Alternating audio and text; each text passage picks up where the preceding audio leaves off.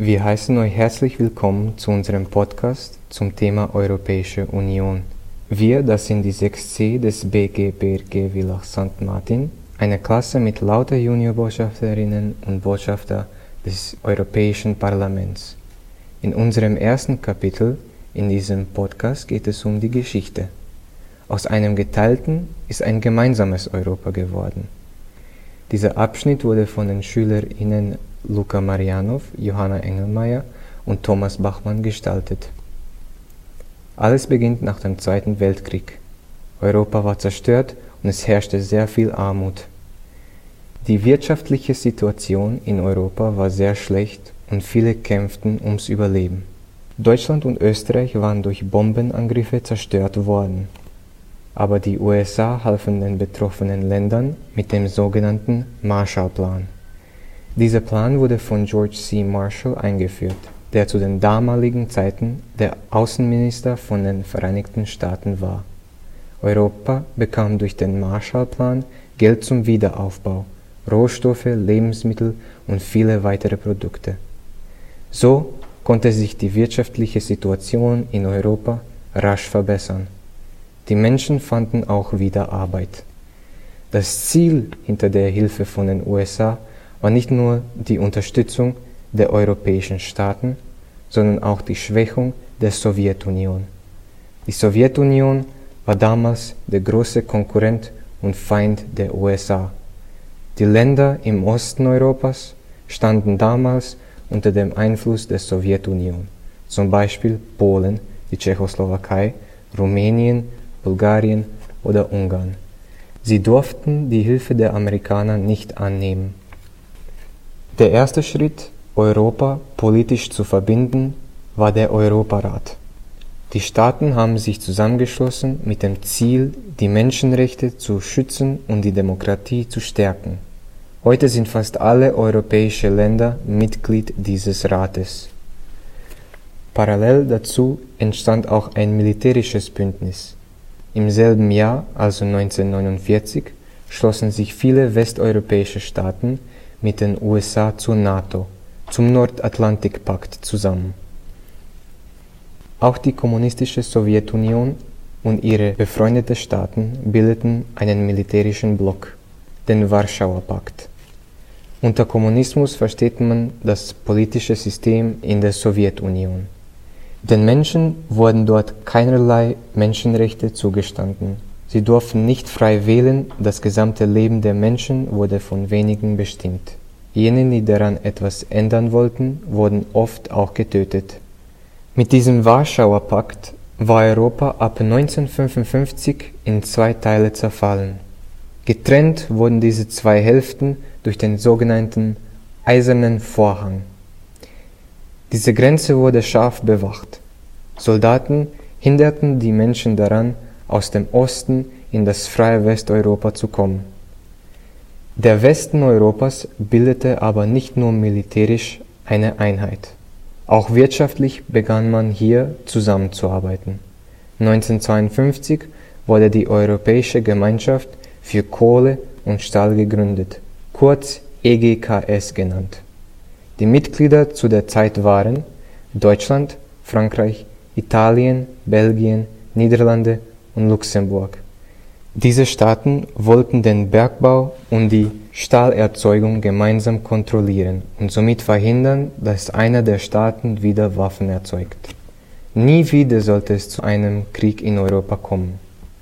1957 folgte die Gründung der EWG, der Europäische Wirtschaftsgemeinschaft, und der Euratom, der Europäische Atomgemeinschaft die zehn Jahre später gemeinsam mit der EGKS zu den Europäischen Gemeinschaften zusammengeschlossen wurden.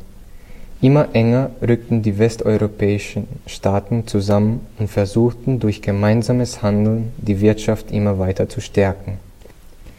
1993 war ein besonders wichtiges Jahr. Aus der ehemaligen Sechsergemeinschaft der Europäischen Gemeinschaft für Kohle und Stahl wurde die Europäische Union ein Zusammenschluss von heute 27 Staaten. Nur wenige Länder Europas sind heute nicht in dieser großen Staatengemeinschaft. Um beitreten zu können, müssen bestimmte Bedingungen erfüllt sein, die sogenannten Kopenhagener Kriterien. Der Staat muss demokratisch sein, das heißt, dass die Menschen durch Wahlen bestimmen dürfen, wer den Staat lenkt und regiert. Rechtsstaatlichkeit muss gegeben sein. Damit meint man, dass die Gesetze für alle im Land gelten und sich nicht einzelne Sonderrechte herausnehmen dürfen. Es muss freie Marktwirtschaft gegeben sein. Das bedeutet, dass jeder und jede als freier Unternehmer tätig sein darf und der Staat sich mit Regeln möglichst wenig einmischt. Und es müssen die Menschenrechte eingehalten werden, wie zum Beispiel, dass alle frei ihre Meinung äußern können, dass die Medien frei berichten dürfen oder dass man sich in dem Staat frei bewegen kann. Sind diese Punkte erfüllt, können Verhandlungen für einen Beitritt beginnen.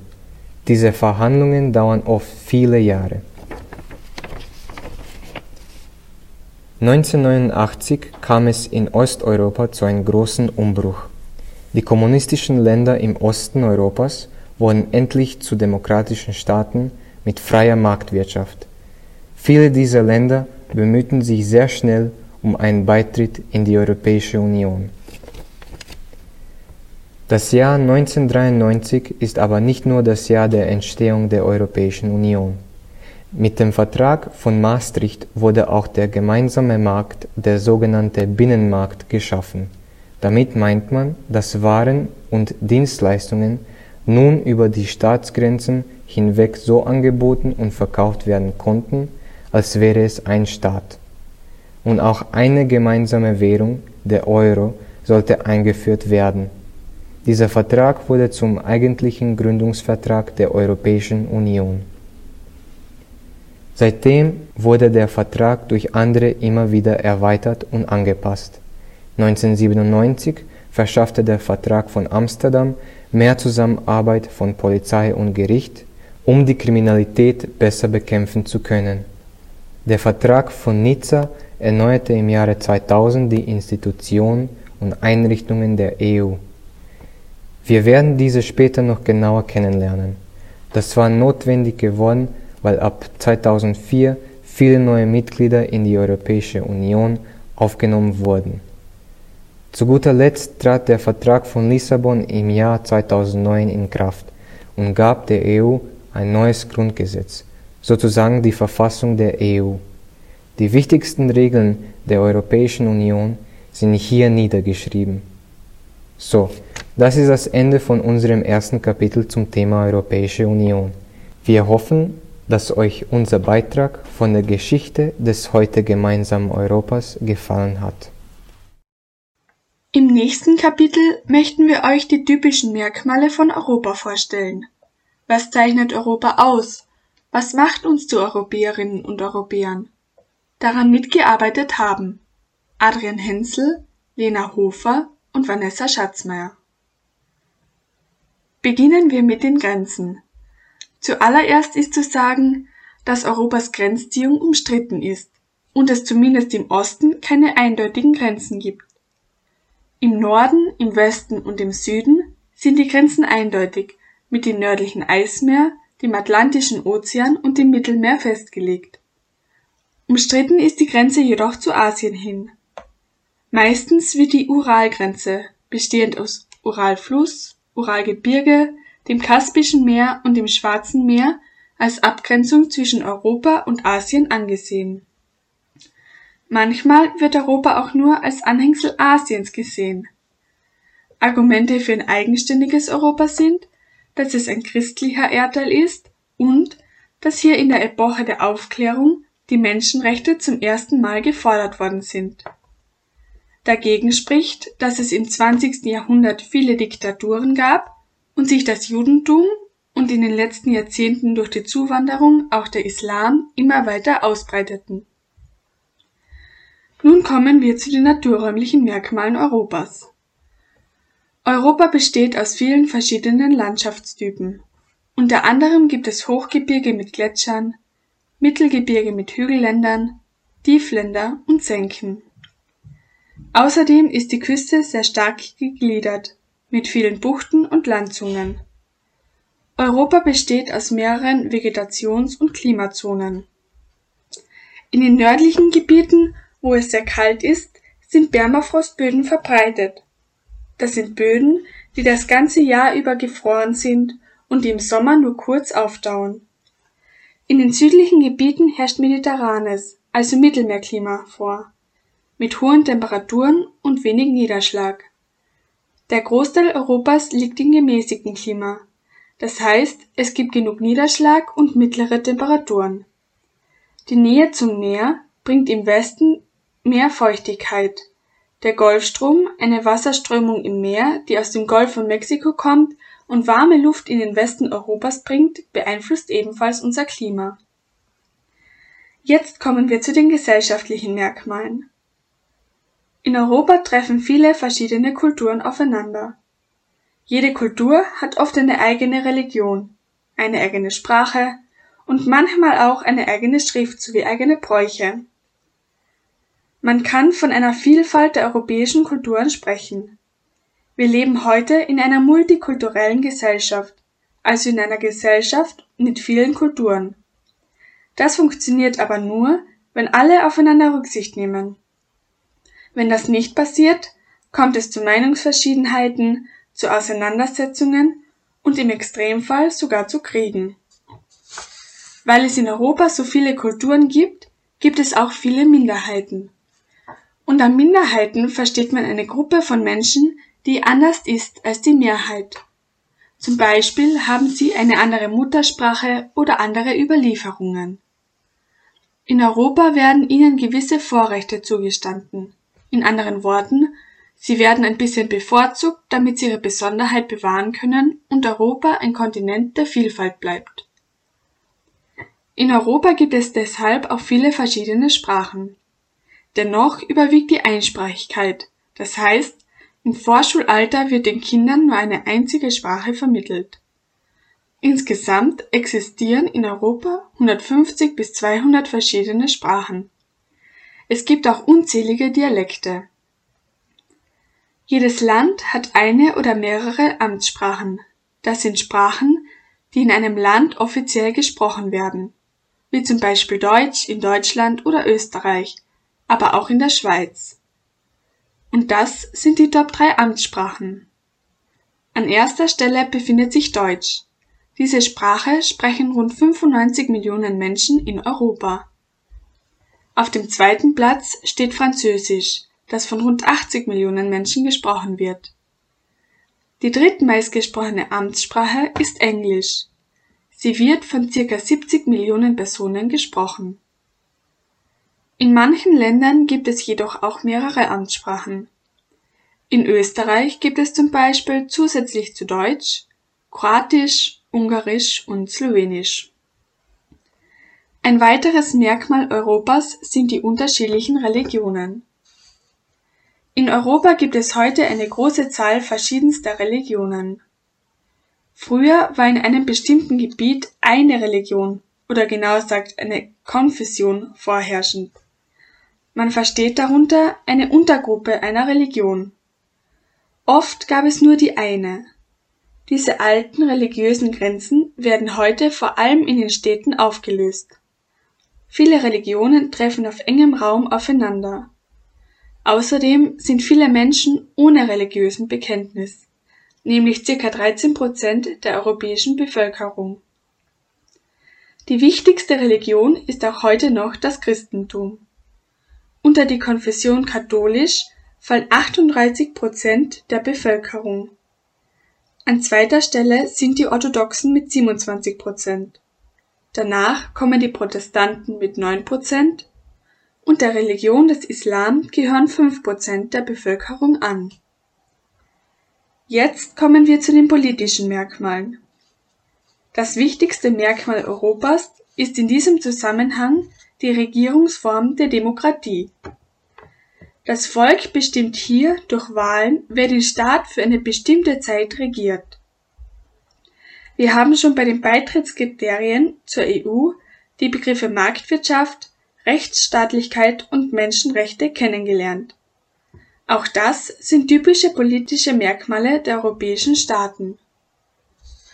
Nun schauen wir uns noch die wirtschaftlichen Merkmale an. Europa ist wirtschaftlich gesehen ein sehr bedeutender Kontinent.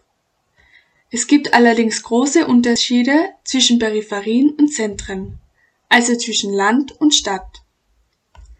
Beispielsweise ist die Infrastruktur in den Städten viel besser als am Land. Die Infrastruktur ist die Grundausstattung eines Ortes, also zum Beispiel Verkehrsnetz, Entsorgung, Schulen, Kinos, Supermärkte, öffentliche Verkehrsmittel oder auch das Krankenhaus. Am Land findet man vieles von dem nur im geringen Maße oder gar nicht. Vor allem die Arbeitsplätze werden am Land immer seltener, deshalb ziehen viele Menschen auch in die Zentren. Zum Abschluss stellen wir uns nun noch die Frage, was ist denn Europa überhaupt und was ist die europäische Identität, also das, was uns Europäerinnen und Europäer verbindet? Ein wichtiges Merkmal Europas ist die EU, die Europäische Union. Sie ist ein Zusammenschluss von 27 Staaten, von denen die meisten den Euro als gemeinsame Währung haben. Sie ist das erfolgreichste Friedensprojekt der europäischen Geschichte. Noch nie gab es eine so lange Friedensphase in Europa. Der Grundgedanke ist die enge Zusammenarbeit aller Staaten, um Ängste abzubauen und Grenzen zu überwinden. Für die Zukunft wird die Vertiefung der Gemeinschaft angestrebt. Das heißt, dass immer mehr Entscheidungen gemeinschaftlich getroffen werden sollen. Jedoch gibt es nicht nur Gründe für einen Beitritt zur EU, sondern auch Gründe dagegen. So ist zum Beispiel 2021 das Vereinigte Königreich aus der EU ausgetreten. Wir sprechen hier vom sogenannten Brexit. Gibt es überhaupt eine europäische Identität? Jeder von uns fühlt sich einer Gruppe zugehörig. Dennoch fühlen sich nur wenige von uns als Europäerinnen und Europäer. Es ist schon schwierig, eine österreichische Identität festzulegen, weshalb es fast unmöglich ist, sich auf eine europäische Identität zu einigen.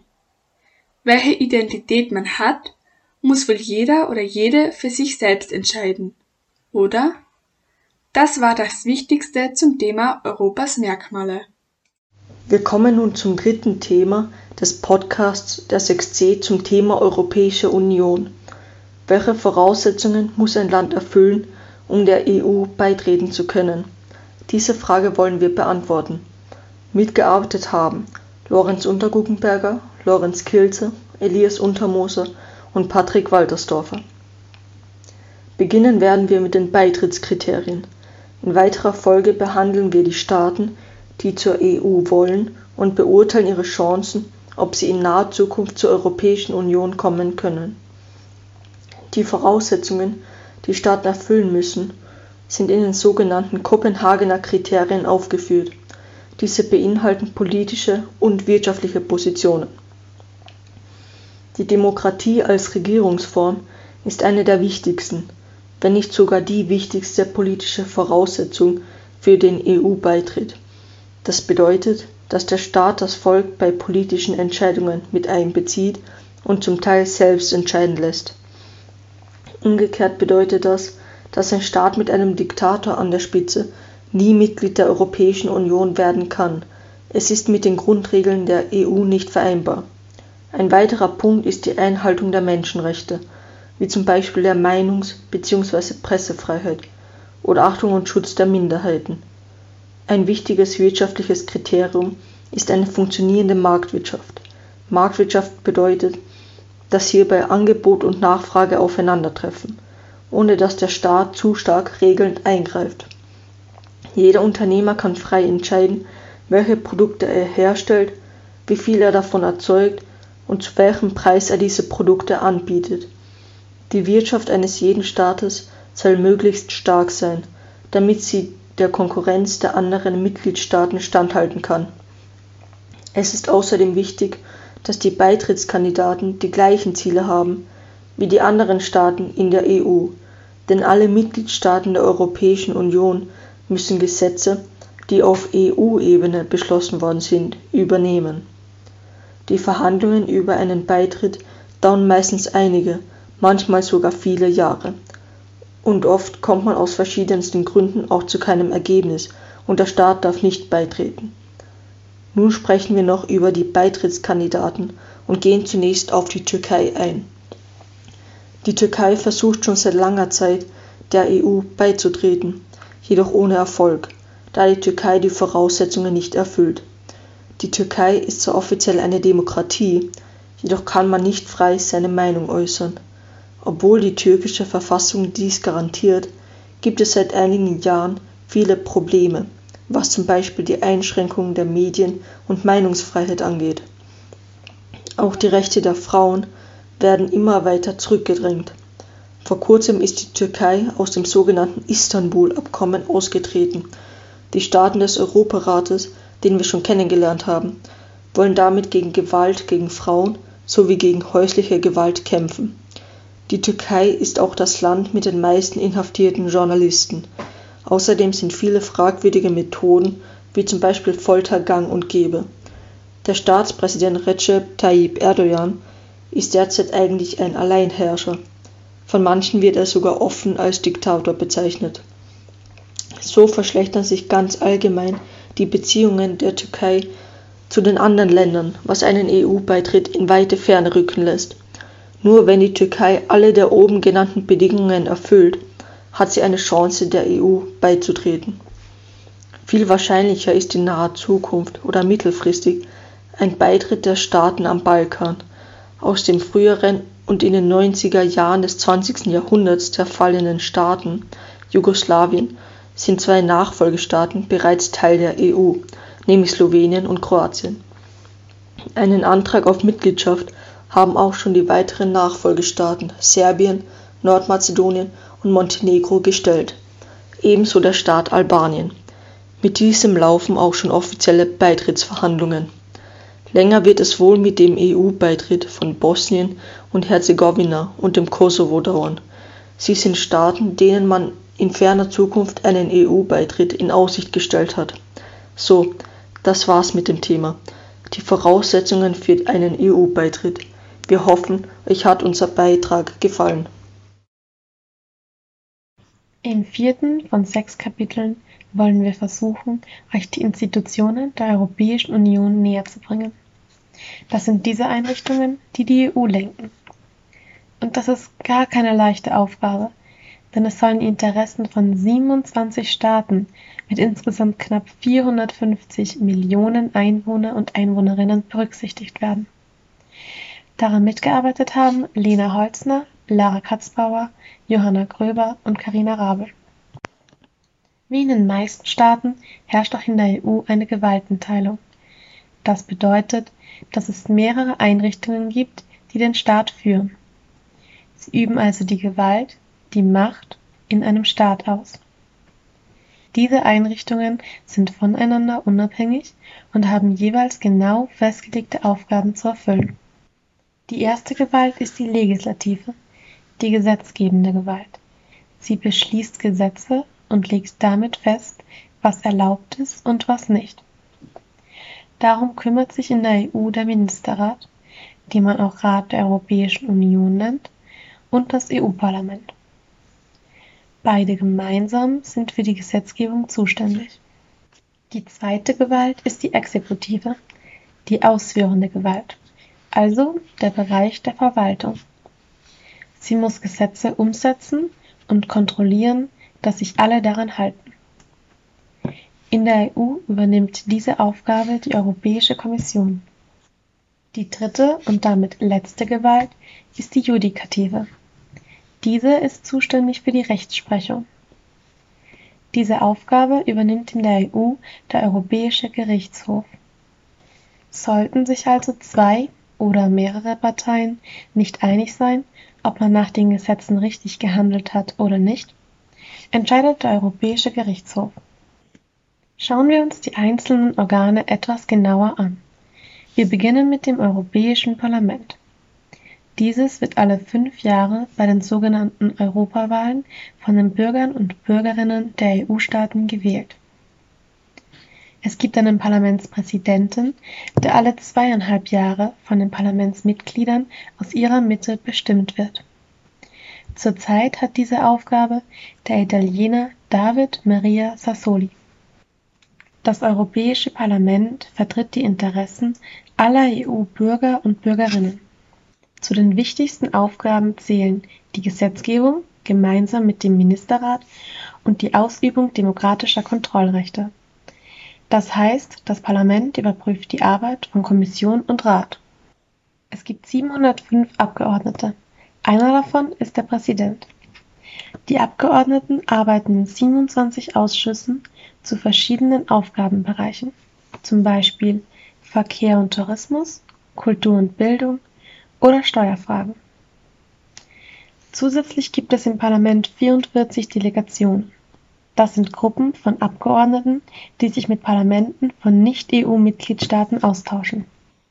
Dem Parlament ist besonders wichtig, dass die EU-Bürger und Bürgerinnen in die Entscheidungen mit einbezogen werden. Bürger und Bürgerinnen können durch Petitionen an das Parlament auf einen Gesetzesbedarf aufmerksam machen.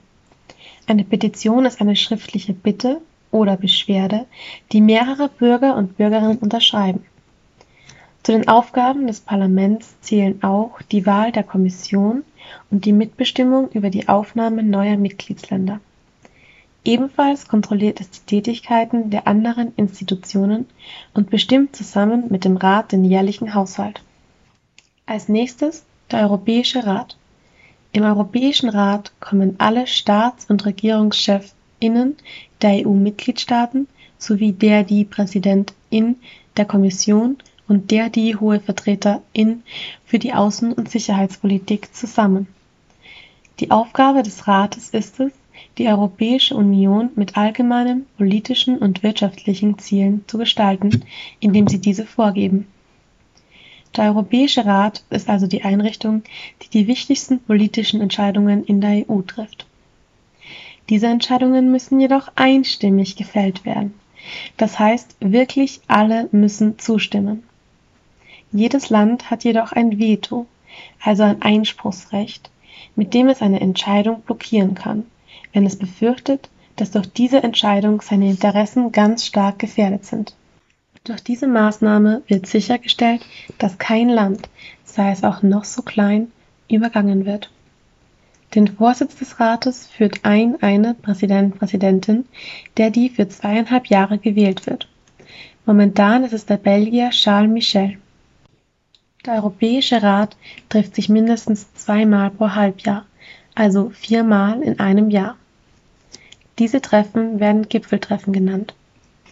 Dort versucht man sich gemeinsam über wichtige Fragen zu einigen, indem die Teilnehmenden meist sehr lange miteinander verhandeln.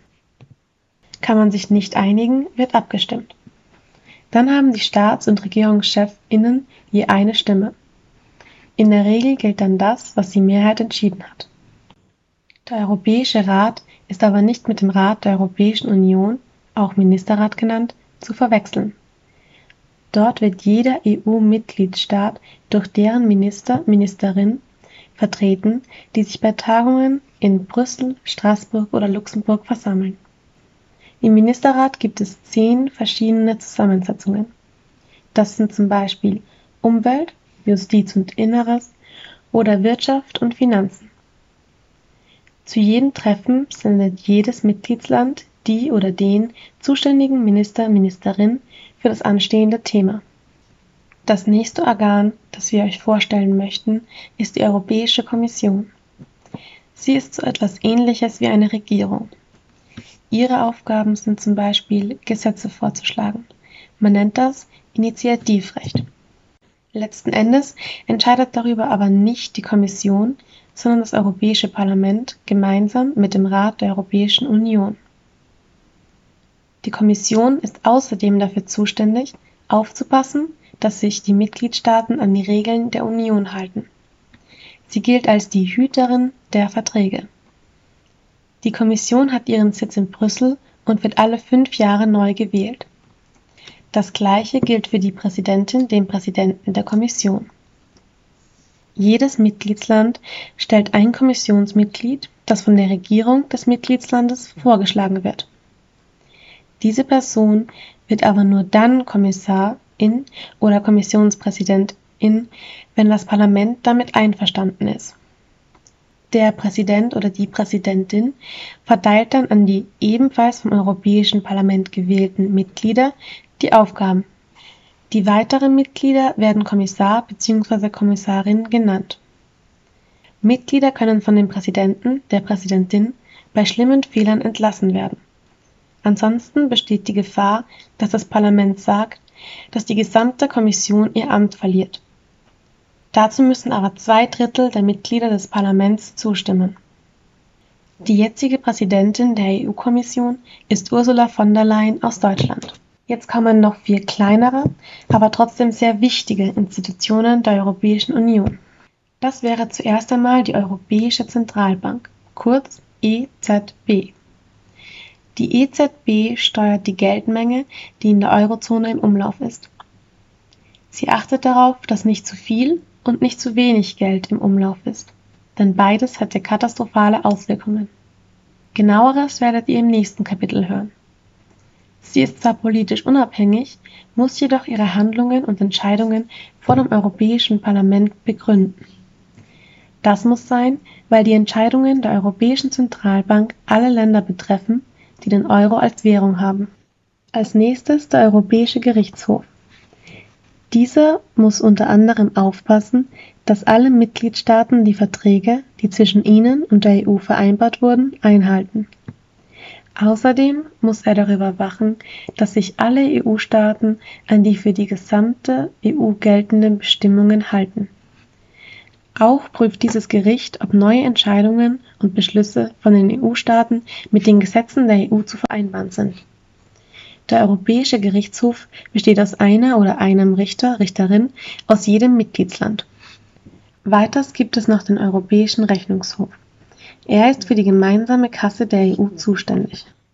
Er prüft, ob bei Einnahmen und Ausgaben alles rechtmäßig verläuft. Jedes Jahr berichtet der Rechnungshof, ob bei der Haushaltsführung der EU alle Regeln beachtet wurden.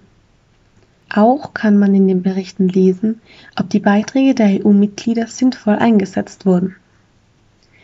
Der Europäische Rechnungshof arbeitet unabhängig und unterstützt das Europäische Parlament und den Rat der Europäischen Union bei der Kontrolle des gesamten Haushaltes der EU.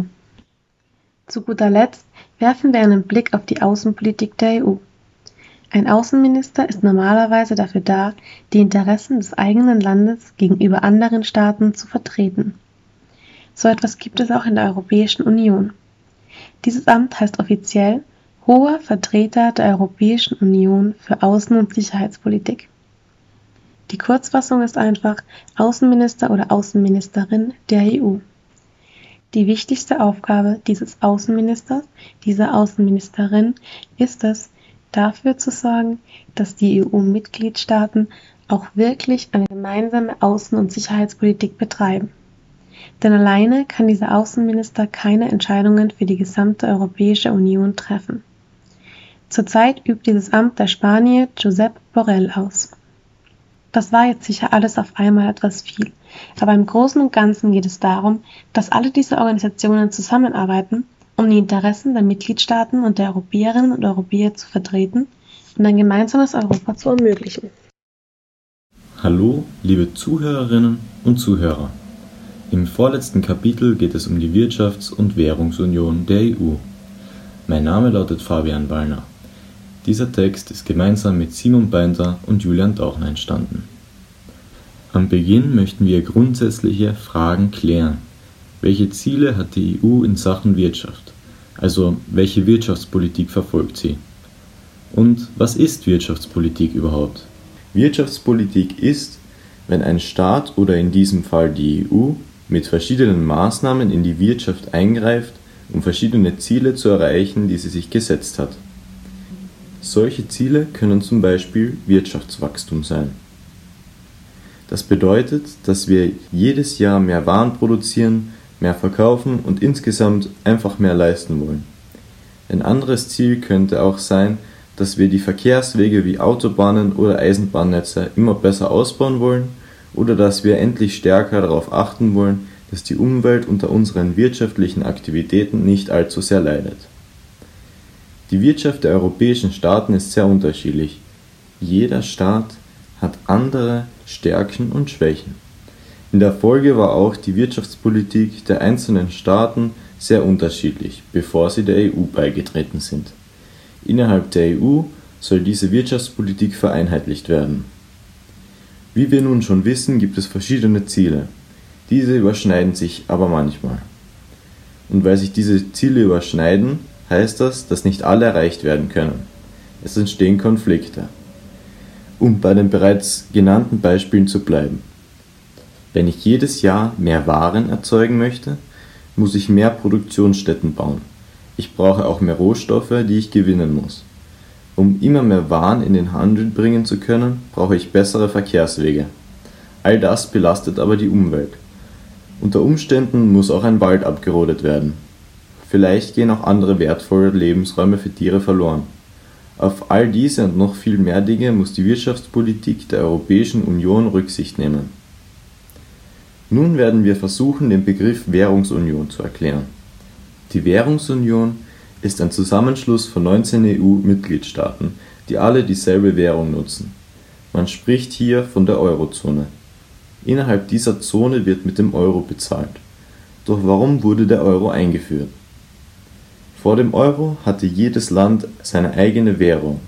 Wenn man früher ein Wochenende in München verbracht hat, dann musste man den in Österreich benutzten Schilling in Deutsche Mark umtauschen, um in Deutschland bezahlen zu können.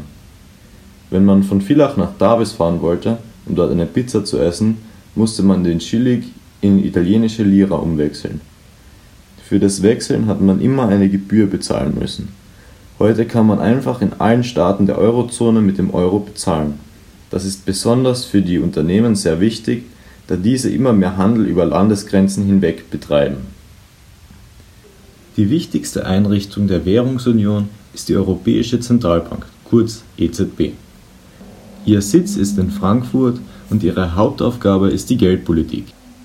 Das heißt, die EZB bestimmt, wie viel Geld im Umlauf ist.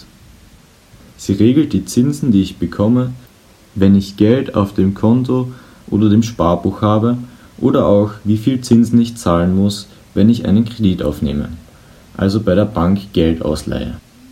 Sie sorgt insgesamt für Stabilität bei den europäischen Banken und bei den Finanzen. Aber nicht jeder Staat, der der EU beitritt, darf auch gleich den Euro als Währung einführen. Es müssen wirtschaftlich gewisse Bedingungen erfüllt sein, die in den Maastrichter Konvergenzkriterien festgeschrieben sind. Die Inflation, also die Steigung der Preise, darf einen gewissen Wert nicht überschreiten. Der Staat darf jährlich nicht allzu viel neue Schulden machen und auch die gesamte Verschuldung des Staates darf nicht zu hoch sein. Für die jährliche Neuverschuldung gilt der Wert von maximal 3% der jährlichen Wirtschaftsleistung und für die gesamte Staatsverschuldung sind maximal 60% der jährlichen Wirtschaftsleistung des Bruttoinlandsproduktes möglich. Eine besonders wichtige Errungenschaft für die europäische Wirtschaft ist der sogenannte Binnenmarkt. Alle Staaten der EU bilden einen gemeinsamen Markt, also einen Binnenmarkt, der keine Staatsgrenzen mit ihren negativen Auswirkungen wie Zölle oder Grenzkontrollen mehr kennt. Seit dem Vertrag von Maastricht, der im Jahr 1993 unterschrieben worden ist, gibt es diesen. Dieser Binnenmarkt ist auf vier Grundfreiheiten gebaut. Die erste ist der freie Warenverkehr. Freier Warenverkehr bedeutet, dass Waren innerhalb der EU in allen Ländern verkauft werden dürfen. Wenn sie über Grenzen hinweg transportiert werden, dürfen dort keine Zölle, also Abgaben, eingehoben werden. Wenn das Herstellerland die Ware geprüft hat, dann wird die Qualität und Sicherheit in allen anderen Staaten anerkannt. Man nennt das das Prinzip der gegenseitigen Anerkennung. Die zweite Grundfreiheit ist der freie Dienstleistungsverkehr. Damit meint man, dass jeder Dienstleister, also zum Beispiel eine Friseurin, eine Bank oder ein Verkehrsunternehmen, seine Dienste in allen Mitgliedstaaten anbieten und ausüben darf. Hier gilt das Herkunftslandprinzip. Die Regeln, die im Herkunftsland der Dienstleistung gelten, müssen in allen anderen Staaten auch eingehalten werden.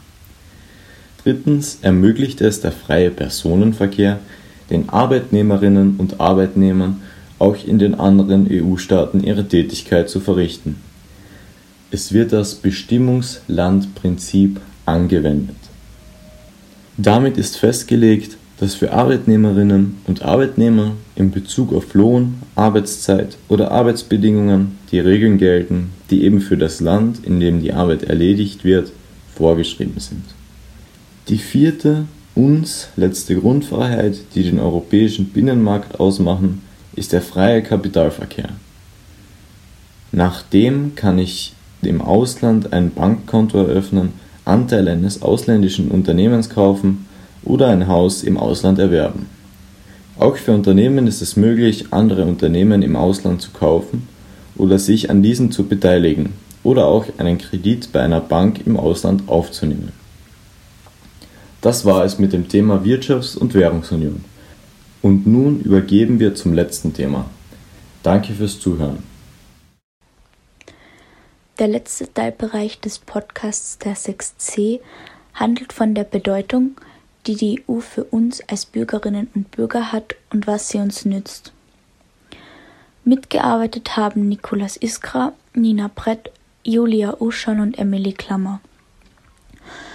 Viele Menschen wissen nicht gleich, welche Vorteile die EU uns bringt. Das erste Beispiel dafür ist die Verordnung für Mobilfunktarife. Aufgrund der teilweise extrem hohen Roaminggebühren beschloss die EU einzugreifen. Unter Roaminggebühren versteht man die Gebühren, die man zahlt, wenn man im Ausland oder ins Ausland telefoniert. Jetzt kann man in jedem Land oder in jedes Land der EU ohne einen Aufpreis zu zahlen telefonieren und vor allem auch Daten nutzen. Also im Grunde ist es so wie zu Hause. Ein weiterer Vorteil der EU ist, dass das Reisen innerhalb der EU einfacher geworden ist. An den Grenzen gibt es normalerweise keine Grenzkontrollen mehr und man erspart sich stundenlangen Stau. Durch die gemeinsame Währung, dem Euro, ist es leichter geworden, zum Beispiel Hotelpreise zu vergleichen. Denn in Italien und in Slowenien gab es früher andere Währungen als zum Beispiel in Österreich. Heute kann man sich leicht das beste Angebot aussuchen und man muss auch kaum mehr Geld umwechseln, um in einem anderen Urlaubsland in unserer Nähe bezahlen zu können. Kroatien ist da noch eine Ausnahme. Die Währung dort ist die Kuna. In einigen Jahren soll auch in diesem für Österreicherinnen und Österreicher sehr beliebten Urlaubsland der Euro eingeführt werden. Das nächste Kapitel ist der europäische Konsumentenschutz. Dadurch, dass man in der gesamten EU ohne Beschränkungen Handel betreiben kann, ist es leichter geworden, Geschäfte zu machen. Das bringt jedoch den Nachteil, dass man Waren aus dem Ausland nicht so leicht umtauschen kann wie Waren aus dem Inland. Es wird daran gearbeitet, dies zu erleichtern. Es gibt auch eine Verordnung für Flugreisende in der EU. Durch diese bekommt man eine finanzielle Entschädigung, wenn ein Flugzeug viel Verspätung hat. Auch um Hörschäden zu verhindern, greift die EU ein und gibt eine maximale Lautstärke für MP3-Player vor. Für den Fall, dass man im Urlaub krank wird, ist die EU auch vorbereitet. Dafür wurde die europäische Krankenversicherungskarte kurz E-Card eingeführt. Mit ihr kann man ärztliche Hilfe im Ausland in Anspruch nehmen so als wäre man ein Einheimischer. Zusätzlich wurde für die gesamte EU eine einheitliche Notrufnummer erstellt. Der Euronotruf mit der Nummer 112. Um für die Gesundheit der Menschen zu sorgen, ist eine Kennzeichnung aller Lebensmittel Pflicht. Jeder Zusatzstoff muss überprüft und bewertet werden. Wenn diese Zusatzstoffe die Gesundheit gefährden, werden sie aus dem Handel genommen. Es gibt jedoch auch nationale Lebensmittelvorschriften, wie in Österreich das österreichische Lebensmittelgesetz. Das kann noch strengere Vorgaben enthalten. Was Lebensmittel betrifft, gibt es seit 2009 auch Änderungen. Früher gab es genormte Verpackungsmengen, also fixe Verpackungsgrößen. Das machte einen Preisvergleich leicht. Jetzt aber kann der Erzeuger der Produkte selbst entscheiden, wie viel in einer Verpackung enthalten ist. Das bedeutet, dass wir als Konsumenten genau darauf achten müssen, wie viel eine Verpackung enthält, um nicht einen zu hohen Preis zu zahlen. Auch das Interesse der Jugend an der Politik wird von der EU gefördert. Die Europäische Union versucht, das große Potenzial, das die Jugend hat, für sich zu nutzen und will auch den Ansprüchen und Erwartungen der Jugend gerecht werden. Das macht die EU, indem sie mehr Informationen für die Jugend zur Verfügung stellt, über das Verhalten und die Interessen von Jugendlichen forscht und die Jugend dazu motiviert, sich an freiwilligen Aktivitäten zu beteiligen. Im sogenannten Weißbuch der EU sind vier wichtige Bereiche zum Thema Jugend aufgelistet. Erstens Partizipation. Dabei geht es um Möglichkeiten, wie junge Menschen am öffentlichen Leben teilhaben können. Zweitens Information, wo es darum geht, Jugendliche umfassend zu informieren. Drittens freiwillige Aktivitäten, also die Förderung der Beteiligung von Jugendlichen und zuletzt viertens Forschung, wo es um die Verbesserung des Wissens über Jugendliche geht. Auch in Sachen Bildung hat die EU klare Ziele. Bildung nimmt einen sehr hohen Stellenwert ein. Da alle Staaten ein anderes Bildungssystem hatten, versucht die EU die Ausbildungen der verschiedenen Staaten aufeinander abzustimmen. Die verschiedenen Bildungsabschlüsse wie Lehre, Reifeprüfung, also Matura und Hochschulabschlüsse werden in allen EU-Staaten gegenseitig anerkannt. Es gibt jedoch auch spezielle Austauschprogramme, die ein Studium im Ausland leichter möglich machen. Ein sehr bekanntes ist zum Beispiel Erasmus Aber welche Vorteile bringt eigentlich ein Studium im Ausland? Man lernt neue Kulturen und Sprachen kennen. Diese Fremdsprachenkenntnisse helfen, wenn man sich in weiterer Folge irgendwo um eine Arbeit bewirbt. Außerdem bringt ein Studium im Ausland auch für die persönliche Entwicklung Vorteile. Es fordert die Selbstständigkeit, die Flexibilität und die Unabhängigkeit. Die EU hilft mit dieser Unterstützung nicht nur den Lernenden bei der Aus- und Weiterbildung und bei ihrer persönlichen Entwicklung, sondern sieht auch wirtschaftliche Vorteile für die EU selbst, da gut ausgebildete Bürgerinnen und Bürger für die Unternehmen und damit für die Wirtschaft im Allgemeinen sehr wichtig sind. Das war der erste Podcast der 6c des BGBRG Villach St. Martin. Wir haben versucht, euch das Wesentlichste über die Europäische Union zu vermitteln. Danke fürs Zuhören und alles Gute und vielleicht bis bald.